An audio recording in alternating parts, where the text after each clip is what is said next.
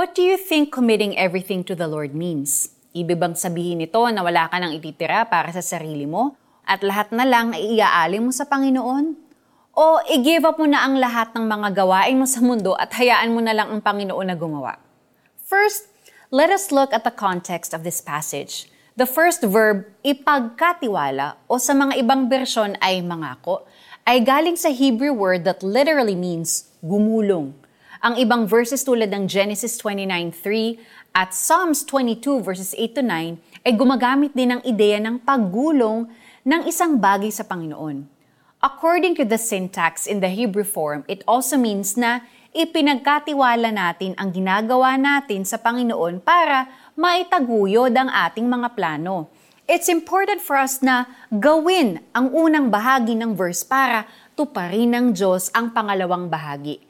Kapag ang ating trabaho ay umaayon sa kalooban ng Diyos, susundan ito ng tagumpay. Does this mean na ipagkakatiwala natin kay God ang ating work, family, relationships, and yes, even money? What about our minds and our hearts?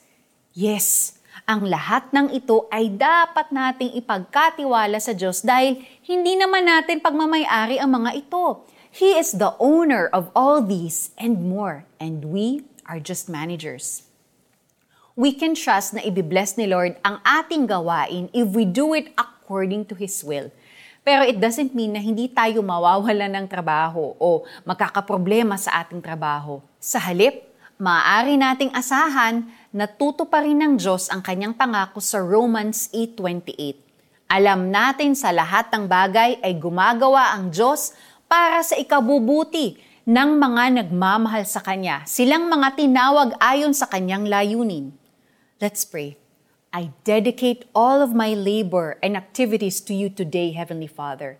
Please work through me so that your plan for my life might be fully realized for your glory. In Jesus' name, Amen. May application po tayo. How can you commit everything to the Lord? List down your answers. This week, plan to do them and see how God will work ipagkatiwala mo kay Yahweh ang iyong mga gagawin at magtatagumpay ka sa lahat ng iyong mga layunin. Mga Kawikaan 16 verse 3. Ako po si Sonja Kalit. God bless you and have a great day. Bye!